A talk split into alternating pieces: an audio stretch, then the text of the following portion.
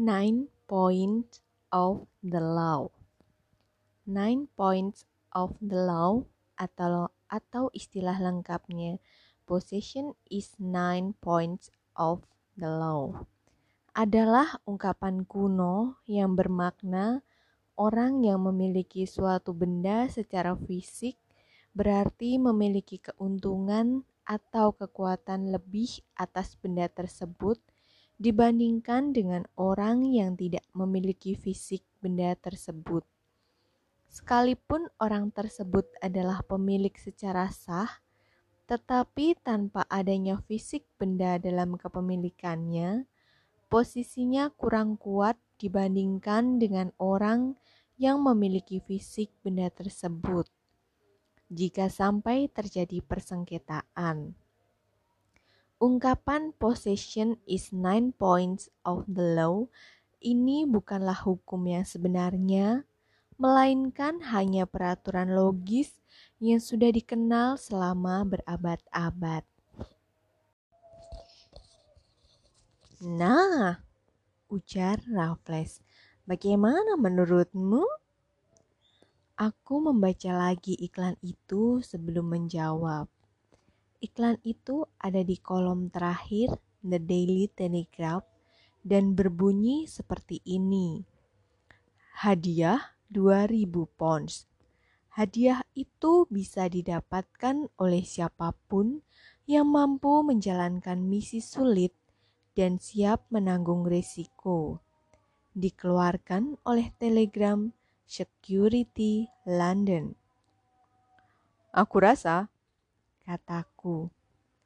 Ini adalah iklan paling luar biasa yang pernah dicetak. Raffles tersenyum. Tidak juga, Bani, tapi itu memang iklan yang cukup menarik. Lihatlah jumlah hadiah yang ditawarkan. Memang sangat besar. Dan misinya dan resikonya.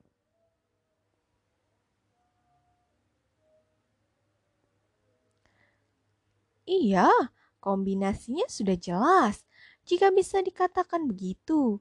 Tapi tujuan utamanya adalah setiap jawaban harus dikirimkan lewat telegram. Ada sesuatu tentang orang yang mengusulkan cara itu, dan ada sesuatu dalam permainannya.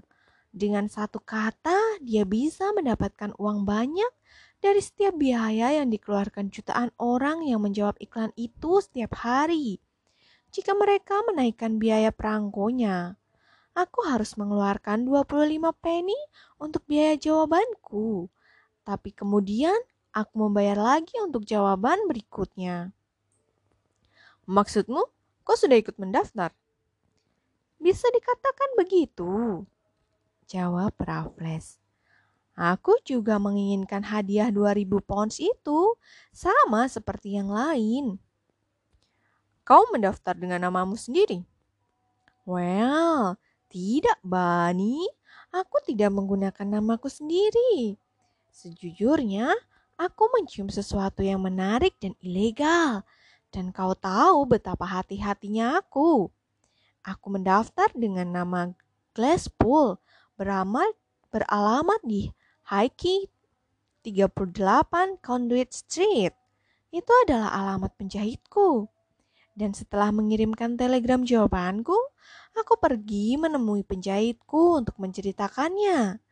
Dia berjanji akan mengabariku begitu ada telegram balasan yang dikirimkan ke alamatnya. Aku tidak akan terkejut jika itu telegram balasan yang sedang kutunggu-tunggu. Raffles beranjak pergi sebelum suara ketukan pintu terdengar oleh telingaku. Sejenak kemudian, ia kembali dengan membawa telegram yang sudah terbuka dan berita besar. Bagaimana menurutmu? Ujar Raffles. Perwakilan mereka, Edenbrook, seorang pengacara pengadilan, ingin bertemu denganku segera. Kalau begitu, kau mengenalnya? Hanya tahu reputasinya. Aku berharap dia tidak mengenalku. Dia adalah orang yang pernah mendapatkan masalah besar dalam kasus Sutton Wilmot Semua orang bertanya-tanya mengapa dia tidak dipecat. Ia justru semakin terkenal. Dan setiap penjahat dengan kasus berat pasti akan langsung mendatangi Bennett Underbrook. Dia mungkin satu-satunya orang yang bisa memasang iklan semacam itu tanpa menimbulkan kecurigaan. Biaya iklannya sederhana, tapi pasti ada sesuatu yang tersembunyi di baliknya. Yang anehnya, sudah sejak lama aku berpikir untuk menemui Adenbrook. Dan kau akan menemuinya sekarang? Menit ini juga, ujar Raffles sambil menepiskan debu dari topinya. Dan begitu pula denganmu. Tapi aku datang menemuimu untuk mengajakmu makan siang. Kau bisa makan siang denganku setelah kita bertemu dengan pria itu. Ayolah Bani, kita akan mengarang nama untukmu selama perjalanan. Nama samaranku adalah Glasspool, dan kau tidak boleh melupakan itu. Mr. Bennett Edinburgh menempati kantor yang cukup besar di Wellington Street. Dan saat kami tiba di sana, ia sedang pergi keluar tetapi ia hanya pergi ke pengadilan di seberang jalan. Lima menit kemudian, muncul seorang pria yang berpenampilan bersih dan segar, serta mata hitam yang membelalak saat melihat Raffles. Mr. Glasspool? Seru pengacara itu. Itu namaku, jawab Raffles dengan nada datar. Tapi bukan itu nama yang ku kenal di Lord. Ujar pengacara itu dengan malu-malu. Tuhan yang baik, aku sudah terlalu sering melihatmu untuk bisa salah mengenalimu. Sejenak, Raffles terlihat marah. Lalu ia mengangkat bahu dan tersenyum. Tetapi senyuman itu berubah menjadi tawa sinis. Jadi, Kau tidak tertipu dengan samaranku? Ujar Raffles. Ya, aku rasa tidak ada yang perlu dijelaskan. Aku malu mendaftar dengan namaku sendiri, tapi aku menginginkan hadiah seribu pounds itu. Dua ribu pounds, koreksi Edinburgh. Dan orang yang terpilih ternyata tipe orang yang memang kuinginkan. Jadi jangan khawatir, tapi ini masalah yang sangat pribadi dan rahasia. Kemudian Edinburgh beralih menatapku dengan sangat tajam. Sepertinya begitu, jawab Raffles. Tapi iklanmu menyinggung soal resiko? Ada resiko tertentu yang terlibat. Kalau begitu, tiga kepala akan lebih baik daripada hanya dua. Tadi aku mengatakan menginginkan hadiah seribu pounds. Dan temanku ini menginginkan seribu pounds sisanya. Kami berdua sudah membuat kesepakatan. Kami akan melakukannya berdua atau tidak sama sekali. Apakah kau membutuhkan namanya juga? Dia tahu nama asliku, Bunny. Mr. Edinburgh menaikkan sebelah alisnya saat melihat kartu nama yang kuberikan. Lalu ia mengetuk-ketukkan kuku jarinya dan rasa malunya diekspresikan dalam bentuk senyuman yang membingungkan. Faktanya adalah aku sedang menghadapi masalah besar. Aku, Mr. Edinburgh, kemudian. Telegrammu adalah jawaban pertama yang kuterima. Orang-orang yang mampu membayar biaya pengiriman telegram panjang biasanya tidak membaca iklan di Daily Telegraph. Tapi di sisi lain, aku tidak siap menerima jawaban dari pria sepertimu. Terus terang, aku tidak yakin kau cocok melakukan tugas ini untukku. Kau pria yang menjadi anggota klub kelas atas. Aku lebih memilih seseorang yang em, lebih berjiwa berpetualang. Kami berjiwa petualang, jawab Raffles dengan cepat. Tapi, apakah kalian bersedia melanggar hukum? Mata hitam Edinburgh berkilat aneh. Kami bukan penjahat profesional, jika itu maksudmu, kata Raffles sambil tersenyum. Tapi kami tidak keberatan melanggar hukum. Kami bersedia melakukan apa pun demi hadiah seribu pounds per orang. Iya kan, Bani? Apa pun, gumamku. Pengacara itu mengetuk mejanya. Aku akan mengatakan apa yang aku inginkan kalian lakukan. Kalian boleh menolaknya. Ini tindakan ilegal, tapi keilegalannya dilakukan dengan tujuan baik. Itulah resikonya, dan klienku bersedia untuk membayarnya. Dia bersedia membayar kalian atas usaha kalian. Jika ternyata kalian gagal, dan uang itu akan langsung menjadi milik kalian, begitu kalian bersedia mengambil risikonya. Klienku adalah Sir Bernard Debenham dari Broomhall Easer. Aku kenal putranya, komentarku. Raffles juga mengenalnya, tapi ia tidak mengatakan apa pun. Dan Raffles menoleh ke arahku dengan sorot jengkel. Bennett Edinburgh mengalihkan perhatiannya kepadaku. Kalau begitu, ujar Edinburgh, kau mendapatkan keistimewaan bisa mengenal salah satu berandalan muda paling terkenal di kota ini, sekaligus asal muasal seluruh masalah ini. Jika kau mengenal putranya, kau mungkin juga mengenal ayahnya, meskipun hanya dari reputasinya. Dan dengan begitu, aku tidak perlu mengatakan pada kalian bahwa dia orang yang sangat aneh. Dia tinggal seorang diri di gudang yang belum pernah dilihat oleh siapa pun. Orang bilang dia memiliki koleksi lukisan terbaik di selatan Inggris. Meskipun tidak ada seorang pun yang pernah melihatnya langsung untuk bisa menilainya. Mengoleksi lukisan, biola, dan perabotan adalah hobinya. Dan tidak diragukan lagi dia sangat eksentrik. Orang juga tidak bisa menyangkal bahwa dia memperlakukan putranya dengan keeksentrikan yang sama.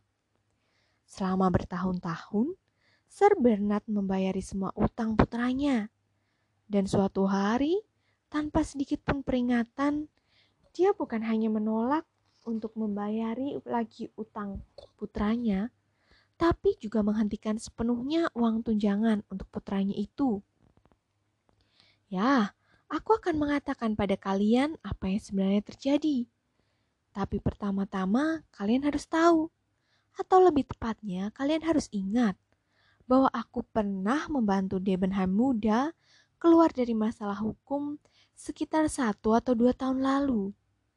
Aku membebaskannya dari masalah, dan Sir Bernard membayarku dengan sangat tinggi atas jasaku itu. Dan setelah itu, aku tidak pernah lagi mendengar atau bertemu dengan mereka berdua sampai minggu lalu. Pengacara itu mendorong kursinya lebih dekat ke kursi kami dan mencondongkan tubuh ke depan dengan tangan ditopangkan ke atas lutut. Pada selasa minggu lalu, aku mendapatkan telegram dari Sir Bernard. Aku langsung pergi menemuinya. Aku menemukan dia sedang menungguku di depan rumah. Tanpa mengucapkan sepatah kata pun, dia membawa aku ke galeri lukisan yang terkunci dan dalam keadaan gelap. Kemudian, dia membuka tirainya dan berdiri sambil menunjuk sebuah bingkai lukisan yang kosong. Lama setelahnya, baru dia berbicara kepadaku. Dia mengatakan kepadaku bahwa tadinya lukisan itu berisi satu lukisan paling langka dan paling berharga di Inggris, bahkan di dunia. Sebuah lukisan asli karya Velasquez. Aku sudah memeriksanya Jelas si pengacara. Dan sepertinya itu benar. Itu adalah lukisan Infanta Maria Teresa yang disebut-sebut sebagai salah satu karya terbesar dari Velázquez. Hanya bisa ditandingi oleh lukisan salah satu paus di Roma, Begitulah yang kudengar di National Gallery saat aku mencoba mencari tahu tentang sejarah lukisan tersebut. Mereka bilang lukisan itu sangat berharga dan Debenham muda menjualnya dengan harga 5000 pounds. Astaga! Seru Raffles. Aku bertanya siapa yang membelinya. Seorang anggota parlemen Queensland yang bernama Craig. John Montagu Craigs, MLC. Itu nama lengkapnya. Kami sama sekali tidak pernah mendengar nama itu sampai hari Selasa kemarin. Kami bahkan tidak tahu dengan pasti bahwa Debenham muda lah yang telah mencuri lukisan tersebut. Pada Senin malam dia datang untuk meminta uang, tapi ditolak. Dan kemungkinan besar dia nekat mencuri lukisan tersebut. Dia pernah mengancam akan membalas dendam pada ayahnya. Dan inilah buktinya. Dan benar saja, saat aku mendatanginya pada Selasa malam, dia mengaku telah mencuri lukisan itu dan menjualnya. Walau begitu, dia tidak mau mengatakan kepadaku siapa pembelinya. Dan butuh waktu seminggu bagiku untuk mencari tahu. Tapi, aku berhasil mengetahuinya. Dan sejak saat itu, aku luar biasa sibuk. Aku harus mondar-mandir antara Ezer dan London tempat Craig tinggal, terkadang sampai dua kali sehari. Aku memberikan ancaman, tawaran, doa, dan bujukan, tapi tak ada satupun yang berhasil memaksa Craig untuk menyerahkan lukisan tersebut. Tapi, ujar Raffles, kasusnya sudah jelas kan? Penjualan itu ilegal. Kau bisa mengambil mengembalikan uangnya dan memaksanya untuk menyerahkan lukisan itu kepada Sir Bernard. Tepat sekali, tapi tindakan itu pasti akan menyebabkan skandal, dan klienku tidak mau menghadapinya. Dia lebih suka kehilangan lukisan itu daripada membiarkan masalah ini sampai ke surat kabar. Dia mungkin sudah tidak mengakui lagi putranya, tapi dia tidak akan mempermalukan putranya itu di depan umum. Masalahnya adalah dia harus mendapatkan kembali lukisan itu bagaimanapun caranya. Dia memintaku untuk mendapatkan kembali lukisan itu untuknya dengan cara legal maupun ilegal. Dia bersedia membayar berapapun. Dan aku sangat yakin dia bahkan bersedia memberikan cek yang masih kosong jika aku memintanya. Dia pernah menawarkan cek yang masih kosong kepada Craig, tapi Craig justru menyobeknya. Kedua pria itu memiliki karakter yang sama keras, dan aku sudah hampir gila karena berhadapan dengan mereka berdua. Jadi, kau memasangi iklan di surat kabar? Ujar Raffles dengan suara datar yang dipakainya sepanjang perbicaraan kami dengan Edinburgh. Benar, sebagai usaha terakhir. Dan kau ingin kami mencuri lukisan tersebut? Raffles mengatakannya dengan santai, tapi sang pengacara memerah malu dari ujung rambut sampai ke leher. Aku tahu kau bukan orang yang tepat untuk melakukan tugas ini. Rang Edinburgh. Aku tidak pernah berpikir akan memberikan tugas ini pada seseorang dengan status sosial sepertimu. Tapi itu bukanlah pencurian. Tegas Edinburgh dengan sengit. Itu adalah pengembalian barang yang dicuri. Lagi pula, Sir Bernard akan mengembalikan 5000 pounds uang Craigs begitu dia mendapatkan kembali lukisan itu. Dan kalian akan melihat, Craigs pasti tidak akan mau mengungkapkan masalah hilangnya lukisan itu ke umum. Tidak, tidak. Kau bisa menyebutnya sebagai usaha sebuah petualangan jika kau mau, tapi bukan pencurian. Tadi kau menyinggung soal pelanggaran hukum, gumam Raffles. Dan juga resikonya, tambahku. Kami akan membayar semua itu, ujar Edinburgh sekali lagi. Tapi itu tidak cukup kata Raffles sambil menggelengkan kepala. Mr. Edinburgh, coba pikirkan bagaimana situasi kami. Kau harus berbicara pada semua klub. Kami tidak hanya akan dikeluarkan dari semua klub, tapi kami juga akan dimasukkan ke penjara seperti penjahat sungguhan. Memang benar kami membutuhkan uang, tapi risikonya tidak sebanding dengan bayarannya. Lipat gandakan pembayarannya dan aku akan melakukannya. Edinburgh terlihat mempertimbangkannya. Apakah kalian yakin bisa mengambil kembali lukisan itu? Kami akan mencobanya. Tapi kalian tidak punya pengalaman Ya, bisa dikatakan begitu. Dan kalian bersedia menanggung resikonya demi uang 4000 pounds? Raffles menoleh kepadaku, aku mengangguk. Kami akan melakukannya, tegas Raffles.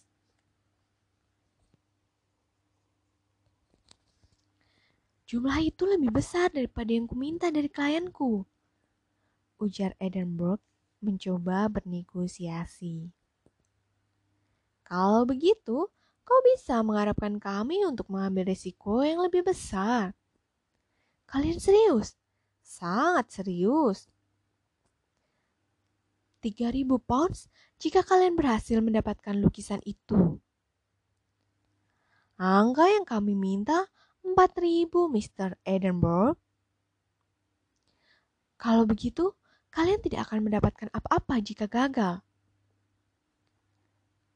Lipat gandakan bayarannya atau kami mundur.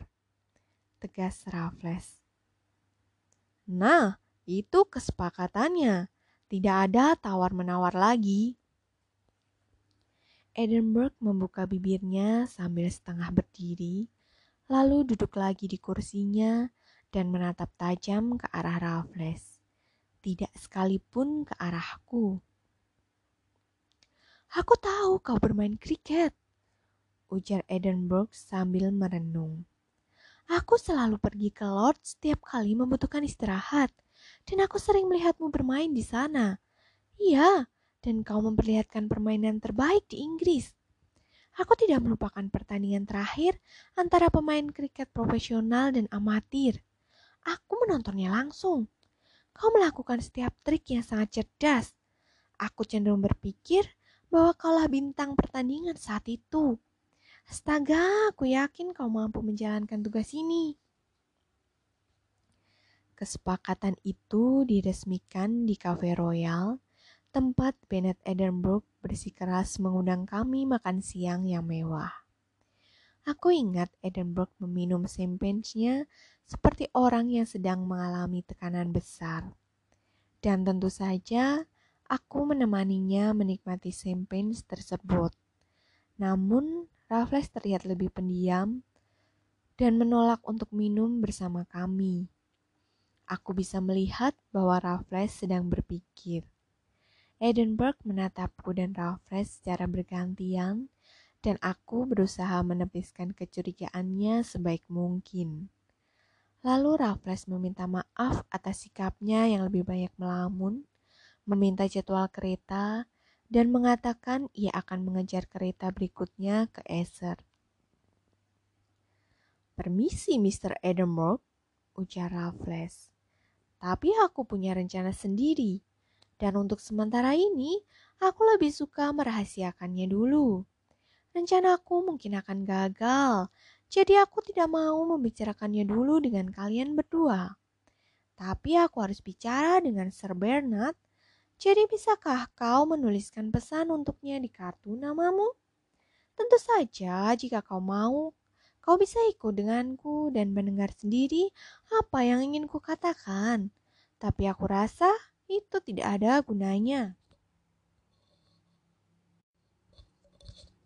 Dan seperti biasa, Raffles berhasil mendapatkan keinginannya, meskipun Bennett Adenbrook terlihat sedikit marah saat pergi.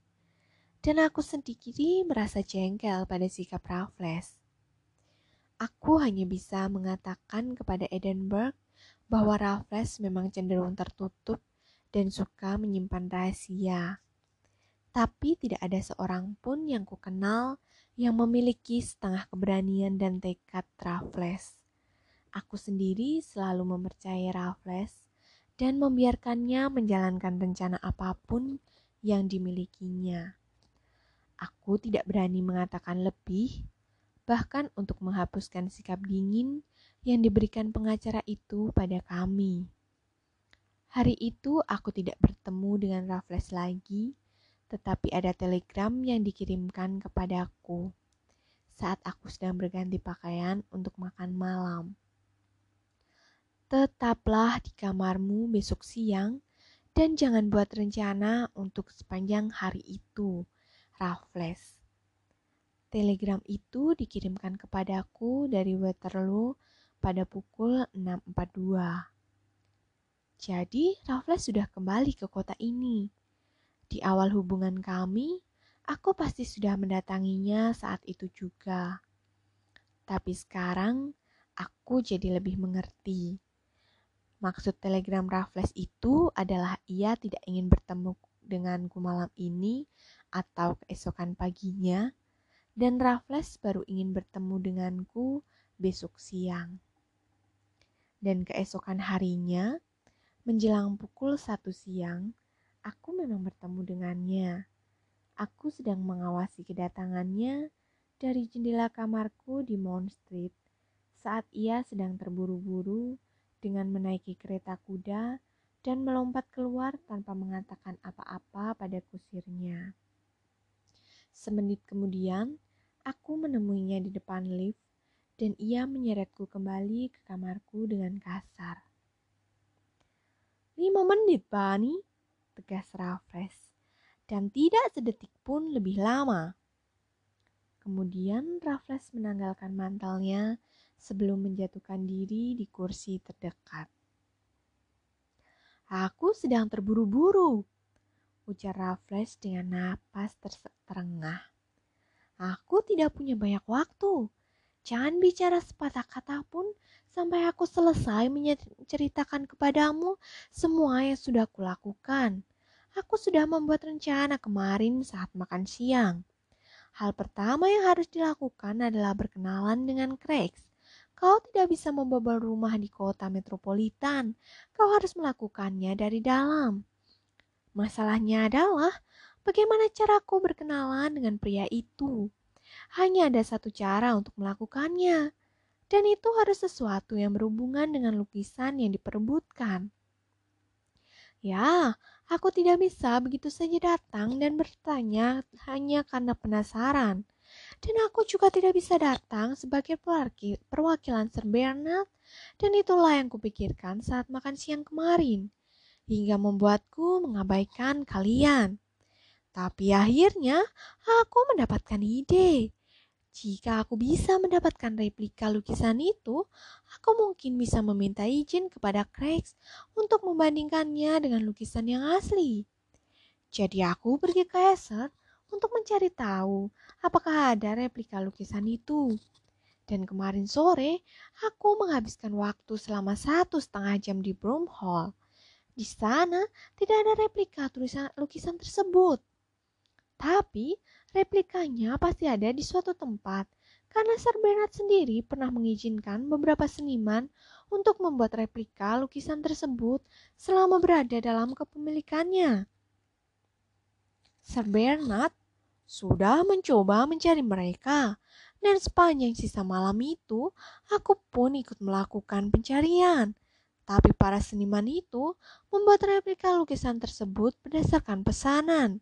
Satu replika berada di luar negeri dan aku masih melacak replika yang lain. Kalau begitu, kau belum bertemu dengan Craig. Aku sudah bertemu dan berteman dengannya, tetapi dia orang yang sangat lucu. Kau harus berkenalan dengannya. Aku pergi menemuinya pagi ini dan berbohong kepadanya seperti Ananias. Tapi untung saja aku menemuinya saat itu. Dia akan pergi ke Australia dengan kapal besok pagi. Aku mengatakan pada padanya bahwa ada seorang pria yang ingin menjual replika lukisan Infanta Maria Teresa karya Velesky kepadaku. dan aku sudah pergi ke pemilik lukisan aslinya untuk membandingkan.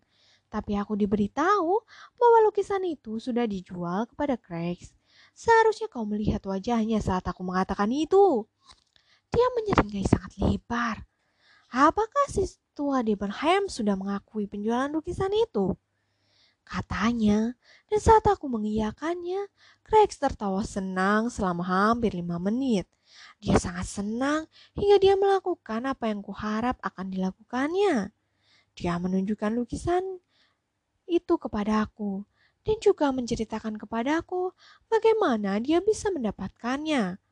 Lukisan itu berada di kotak besi yang akan dibawanya pergi ke Australia bersama gambar rencana pembangunan tanahnya di Brisbane.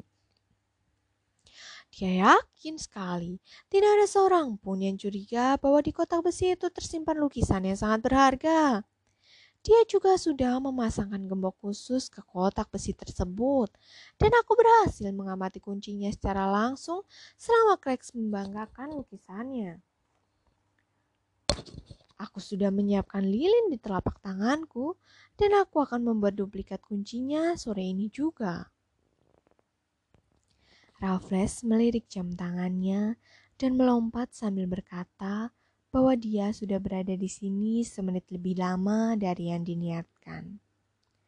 Ngomong-ngomong, tambah Raffles, kau harus makan malam dengannya malam ini di London. Aku? Iya, jangan terlihat setakut itu. Kita berdua diundang untuk makan malam dengannya. Aku sudah berjanji kau akan ikut denganku. Aku menerima undangan itu untuk kita berdua, tapi aku tidak bisa berada di sana. Mata jernih Raffles terfokus kepadaku, berkilau oleh makna dan kejahilan. Aku mendesaknya untuk mengatakan kepadaku apa maksudnya. Kau akan makan malam di ruang duduk pribadinya, ujar Raffles. Ruangan itu tersambung dengan kamar tidurnya. Kau harus membuatnya berada di sana selama mungkin, Bani, dan kau juga harus bicara sepanjang waktu. Seketika itu juga aku memahami rencananya. Kau akan mencuri lukisan itu saat kami makan malam? Iya. Bagaimana jika dia mendengarmu? Dia tidak boleh sambil mendengarku. Tapi bagaimana jika itu terjadi? Dan aku benar-benar gemetar saat membayangkannya. Jika itu terjadi, ujar Raffles, maka akan timbul masalah besar. Ada larangan membawa pistol di kota, met kota metropolitan, tapi aku pasti akan tetap membawanya sebagai senjata untuk membela diri. Tapi itu sangat keterlaluan, pekiku. Duduk dan mengobrol dengan orang yang sama sekali asing, sementara aku tahu kau berada sedang beraksi di ruangan sebelah kami. Imbalannya 2000 pounds per orang. Tegas Raffles mengingatkan. Aku mungkin tidak akan mau menerimanya. Kau tidak akan melakukannya, Bani. Aku lebih mengenalmu dibanding kau mengenal dirimu sendiri. Raffles memakai mantel dan topinya. Pukul berapa aku harus datang ke sana? Tanyaku pada Raffles sambil mengerang. Delapan kurang seperempat. Akan ada telegram dariku untuk mengabarkan aku tidak bisa datang. Dia suka sekali bicara. Kau tidak akan kesulitan mencari bahan percakapan. Tapi Alihkan perhatiannya dari lukisan itu dengan cara apa pun. Jika dia menawarkan diri untuk menunjukkan lukisan itu kepadamu, katakan saja kau harus pergi. Sore, ha sore ini dia mengunci kotak penyimpanan lukisan itu. Dan tidak akan ada alasan mengapa dia tidak akan menguncinya lagi malam ini. Di mana aku bisa menemukanmu setelah aku pergi dari sana? Aku akan pergi ke Eser. Aku berharap bisa mengejar kereta pukul 9.55. Tapi, apakah aku akan bertemu denganmu lagi sore ini? Tanyaku dengan panik, karena tangan Raffles sudah ada di kenop pintu. Aku belum siap. Aku tahu aku pasti akan mengacaukannya. Bukan kau, ujar Raffles lagi. Tapi aku, jika aku membuang lebih banyak waktu lagi. Ada banyak sekali hal yang harus segera kulakukan.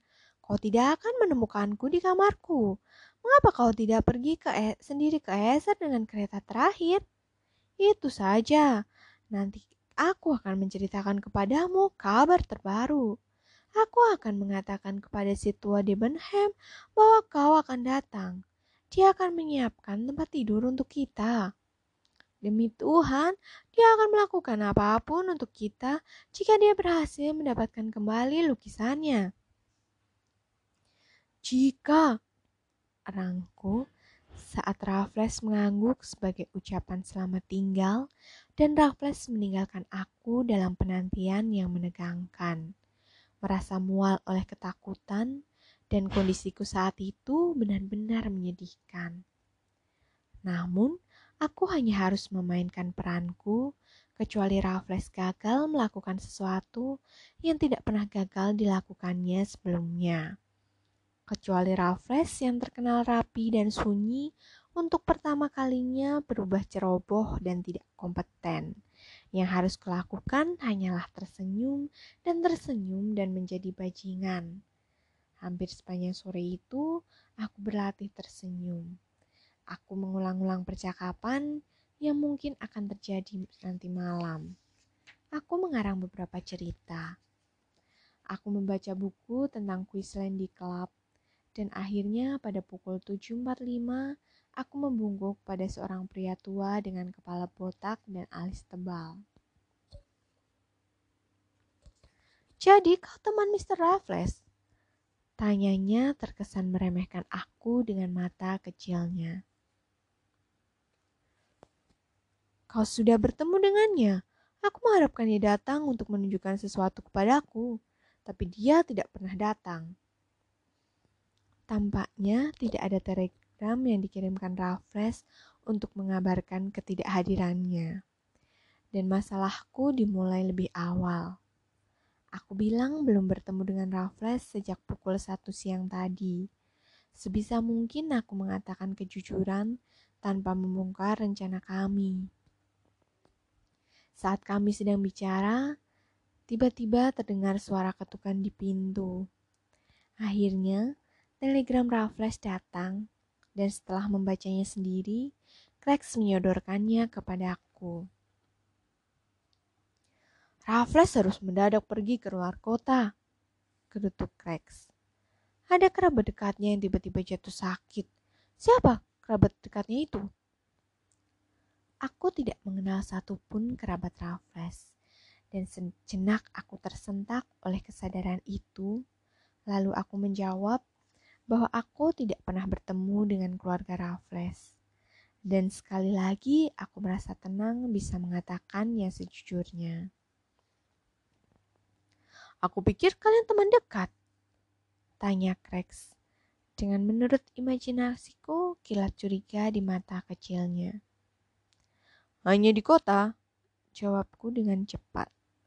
Aku tidak pernah pergi ke kampung halamannya. Well, gumam Rex. Aku rasa tidak ada yang bisa dilakukan. Aku tidak tahu mengapa dia tidak datang lebih awal dan makan malam denganku. Aku pasti akan nguring-nguringan jika pergi tanpa makan malam. Rasanya tidak nyaman. Jika kau ingin tahu pendapatku, ya aku rasa kita harus makan malam tanpanya. Dan dia terpaksa harus membeli kucing dalam karung. Kau keberatan membunyikan bel itu? Aku rasa kau tahu apa alasannya menemuiku. Aku menyesal tidak bisa bertemu dengannya lagi. Demi kebaikannya sendiri, aku menyukai Raffles. Bahkan aku kagum padanya. Dia orang yang sinis. Dia suka kesinisan. Sama sepertiku. Sayang sekali ada keluarga yang sakit. Dan aku hanya harap orang itu segera sembuh. Aku mendengarkan perkataan Krex. Meskipun terkadang aku sendiri tidak mengerti dan sesekali aku ikut berkomentar. Kami mengobrol sampai hidangan disajikan, Dan dari obrolan itu, aku mendapatkan kesan bahwa Craigs adalah pria yang suka membual. Kesan itu bisa menyingkirkan perasaan bersalah yang kurasakan dengan niat busukku berada di meja makannya.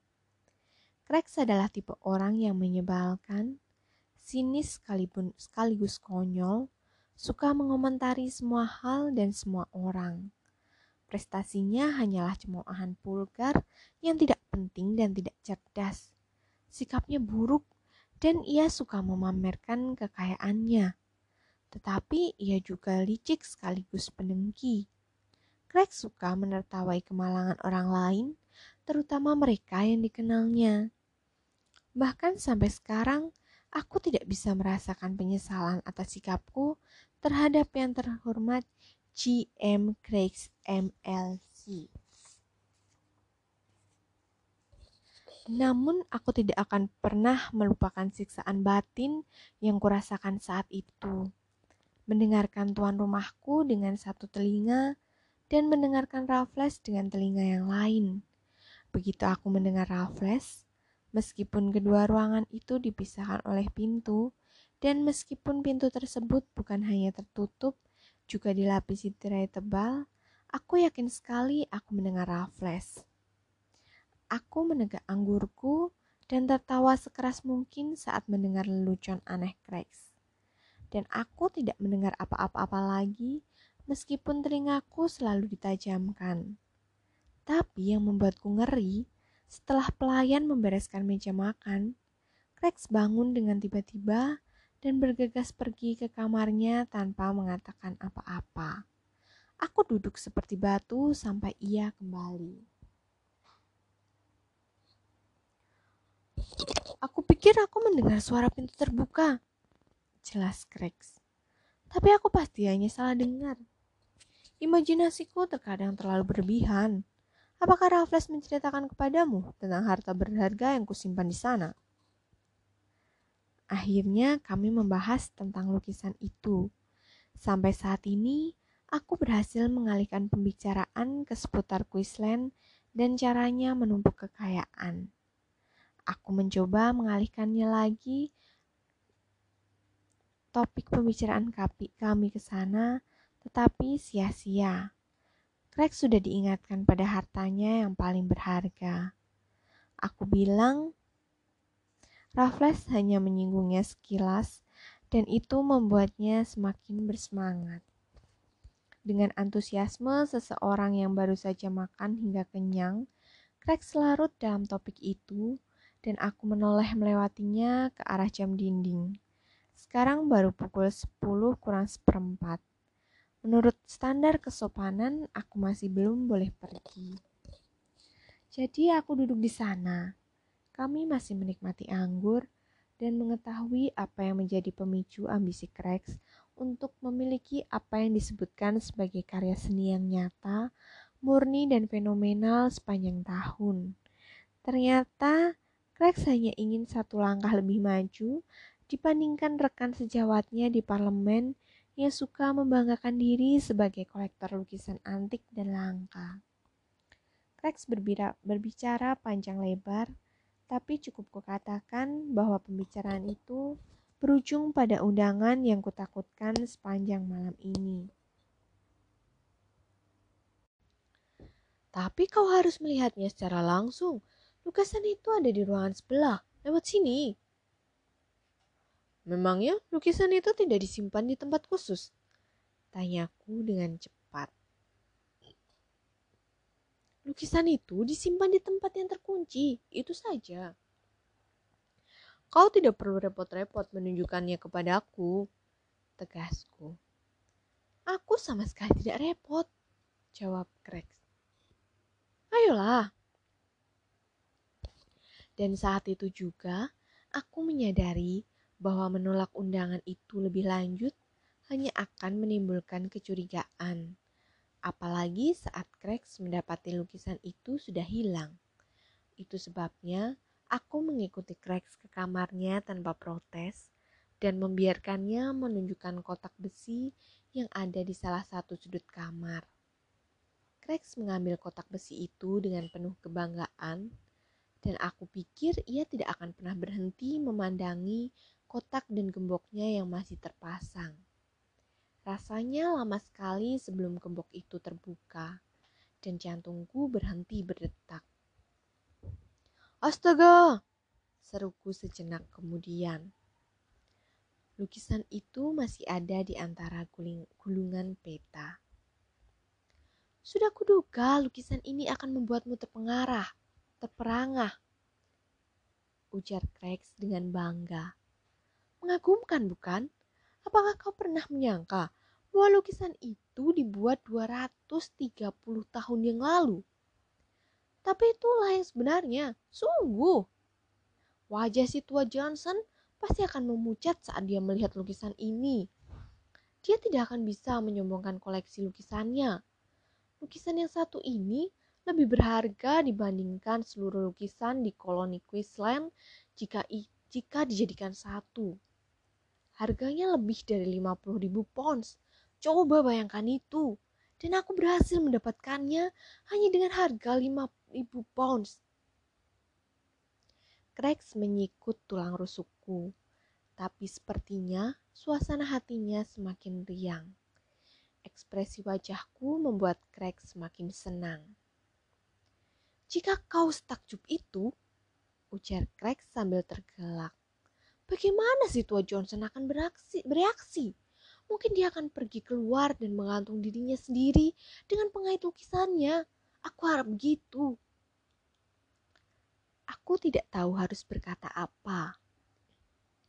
Awalnya, aku terlalu syok untuk bicara.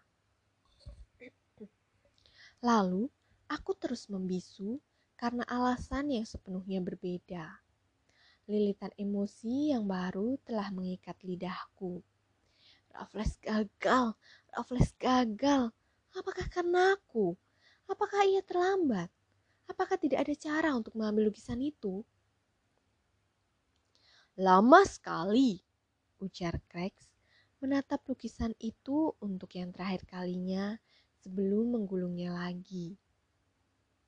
Lama sekali sebelum kami sampai di Brisbane. Aku gemetar saat Krex menutup kotak besinya. Aku memandangi lukisan ini untuk terakhir kalinya. Lanjut Krex sambil memasukkan kunci ke saku lukisan ini akan langsung dikirim ke ruang penyimpanan di kapal. Untuk terakhir kalinya, andai saja aku bisa mengirim Krex kembali ke Australia hanya dengan membawa kotak besi berisikan peta. Andai saja aku berhasil melakukan sesuatu yang gagal dilakukan Raffles. Kami kembali ke ruang sebelah. Aku tidak tahu berapa lama Krex berbicara atau apa yang dibicarakannya. Whisky dan air soda tidak henti-hentinya mengalir. Aku nyaris tidak menyentuhnya. Tetapi Krex menegaknya tanpa henti. Dan sebelum pukul 11 malam, aku pergi meninggalkannya dalam keadaan mabuk berat. Kereta terakhir dari Eser ke Waterloo berangkat pada pukul 11.50. Aku menaiki kereta kuda untuk kembali ke apartemenku. Aku kembali lagi ke hotel tempat Craig tinggal 13 menit kemudian. Aku berjalan ke atas, koridornya kosong. Aku berdiri sejenak di ambang pintu ruang santai, mendengar suara dengkuran dari dalam, dan masuk ke dalam dengan kunci yang kuambil dengan sangat mudah. Craig tidak bergerak. Ia berbaring di sofa dalam keadaan tertidur lelap. Namun, itu masih belum cukup bagiku. Aku menetesi sapu tanganku dengan kloroform yang kubawa dan dengan perlahan aku menempelkannya ke mulut Krex. Setelah dua atau tiga kali tarikan nafas, Krex tidak sadarkan diri. Aku memindahkan sapu tanganku lalu mengeluarkan kunci dari sakunya.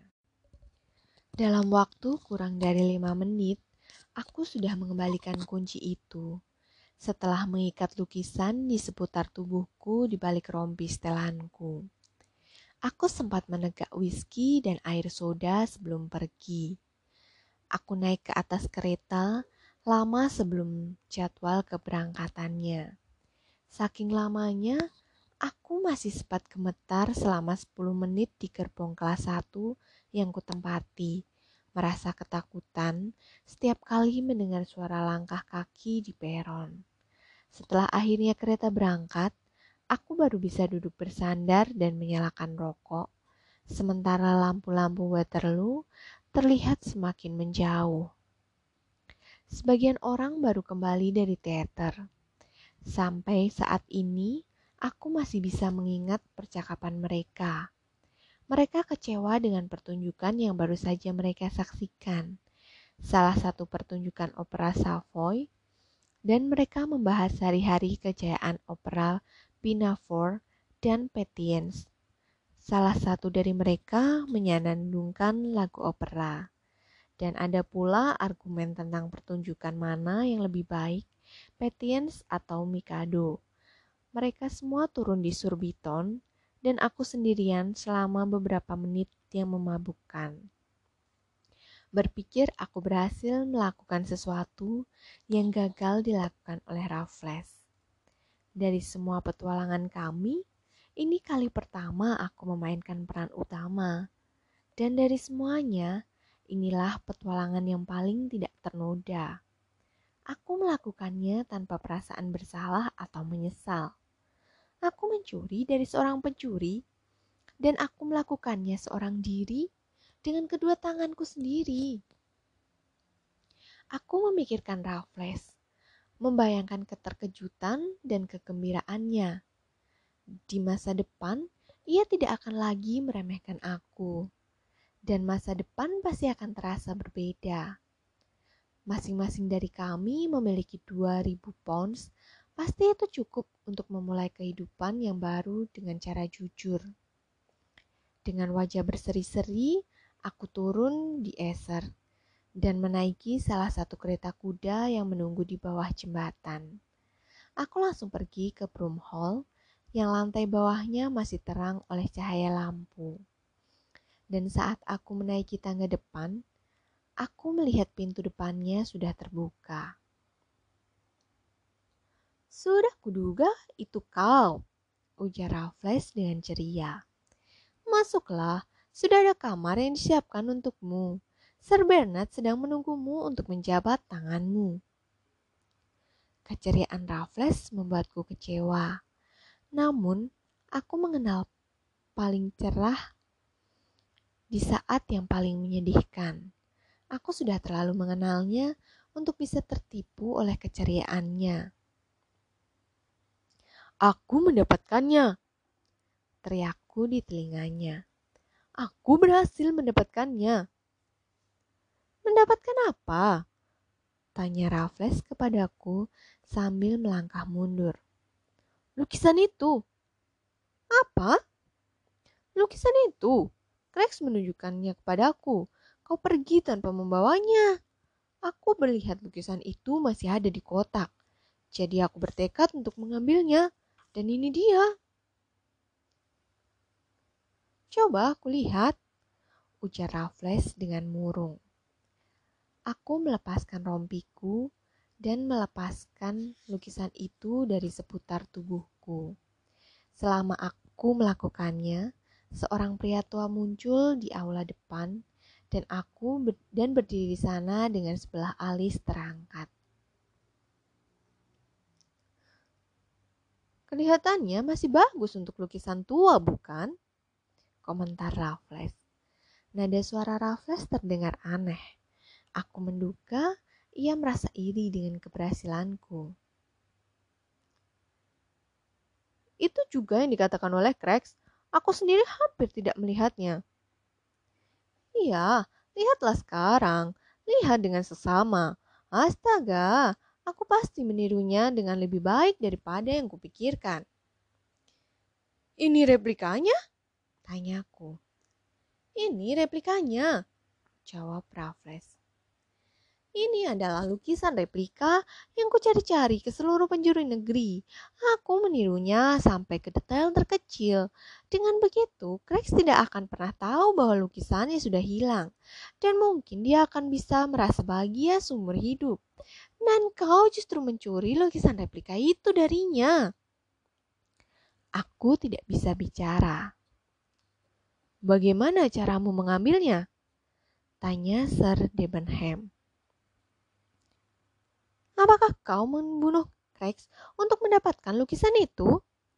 Tanya Raffles dengan sinis. Aku tidak melihat ke arah Raffles. Aku berbalik ke Sir ben Bernard Debenham dan kepadanya lah aku menceritakan semuanya dengan suara serak dan antusias karena hanya itu yang bisa kulakukan untuk mencegah diriku terkulai lemas. Namun, saat bicara aku merasa lebih tenang dan aku menyelesaikan ceritaku dengan kegetiran, dengan komentar bahwa lain kali Raffles mungkin akan mengatakan kepadaku apa rencananya sejak awal, hingga kekacauan semacam ini tidak akan terulang lagi. Lain kali, seru Raffles dengan cepat. Bani temanku, kau berbicara seolah kita akan menjadi pencuri sungguhan. Aku percaya kalian tidak akan begitu. Ujar Sir Bernard sambil tersenyum. Karena kalian adalah dua pria muda yang sangat pemberani. Semoga saja teman kita dari Queensland akan melakukan apa yang dikatakannya dan tidak membuka lagi kotak besinya sampai dia tiba di Australia. Begitu sampai di sana, dia akan mendapati bahwa cekku sudah menunggunya dan aku akan sangat terkejut jika dia berani mengganggu kita lagi. Aku dan Raffles tidak bicara sampai aku berada di kamar yang sudah disiapkan untukku. Aku juga tidak antusias untuk berbicara dengannya. Tapi Raffles mengikuti ke kamar dan meraih tanganku. Bani, ujar Raffles. Jangan marah kepadaku. Aku sedang terburu-buru dan aku tidak tahu apakah aku bisa mendapatkan apa yang kuinginkan tepat pada waktunya. Dan itulah yang sebenarnya. Tapi karena kesalahanku lah, kau sampai mengacaukan salah satu aksi terbaik yang pernah kulakukan. Sementara untuk aksimu sobat, kau tidak akan keberatan jika aku mengatakan kau tidak berbakat mencuri di masa depan. Jangan bicarakan masa depan denganku. Teriakku. Aku membenci semua ini. Aku akan aku akan berhenti melakukannya. Aku juga, ujar Raffles. Setelah aku berhasil menimbun kekayaanku.